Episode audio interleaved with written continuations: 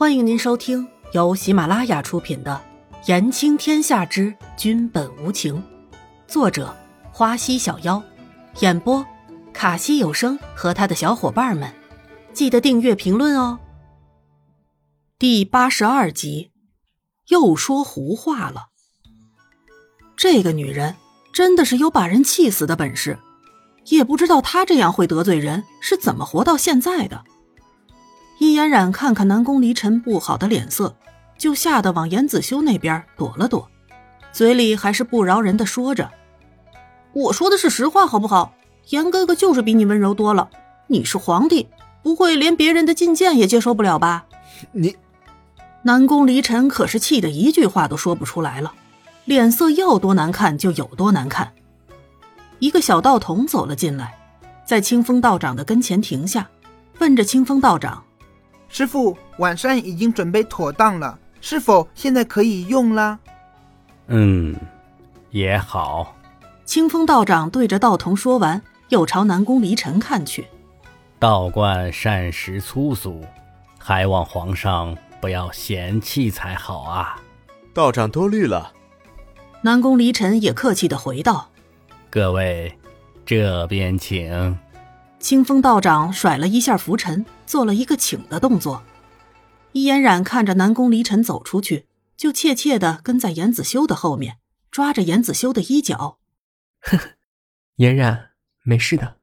严子修好笑的看着易嫣然一副小孩子模样，就哄着易嫣然：“没事，你看那个南宫离尘的样子，恨不得把我剁了呢。”易嫣然斩钉截铁的说着。好像南宫离尘已经狠狠的把他揍了一顿。嗯，南宫他不会的。严子修也不知道该说什么好了呢。只是严子修是真的知道南宫离尘是不会的，对伊嫣然不会的。否则，伊嫣然早就已经犯了南宫离尘的很多大忌了，现在早就已经没命了。众人来到了 lang 云亭，易嫣然坐在了严子修的身边。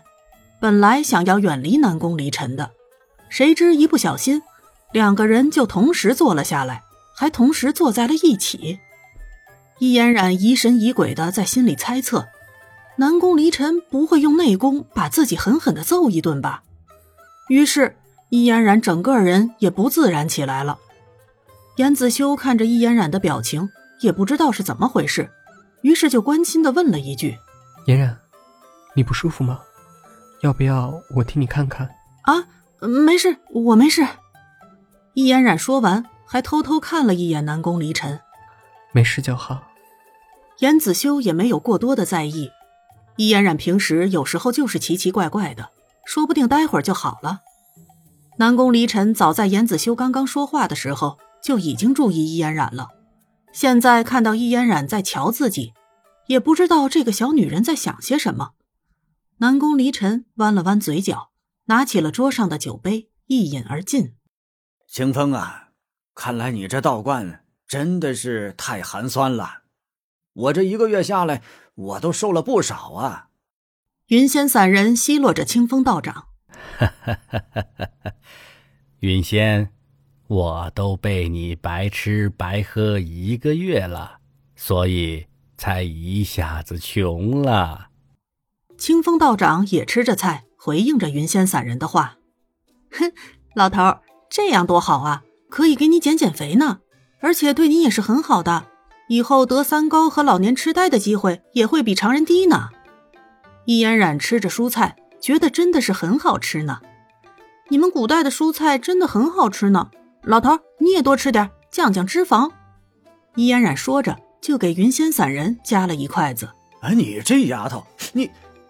胡言乱语，真的是要好好管教了。云仙散人可是被易嫣然夹的菜给弄得不好意思起来了。我才没有胡言乱语呢，我说的是真的，有科学依据的好不好？易嫣然是真的忘记了现在的处境了，口无遮拦的说着：“嫣然，你刚刚说的是什么？”严子修也有点好奇了。啊！易嫣然看了一眼严子修，心下一个疙瘩，完了。又得意忘形了，忘记了现在是在跟古人打交道呢。那个，我说的是什么？我忘了。伊嫣然索性就开始装傻起来了。要是让自己解释一下的话，估计讲到长江的水流完也说不完。这个时候还是装傻的好。严子修和南宫离尘似乎是习惯了伊嫣然三天两头的胡话了，也没有细问。倒是清风道长，从伊嫣然说那些话开始，就一直注意着伊嫣然。清风道长的直觉告诉他，这个丫头不简单，隐隐约约的，总觉得有什么事要发生。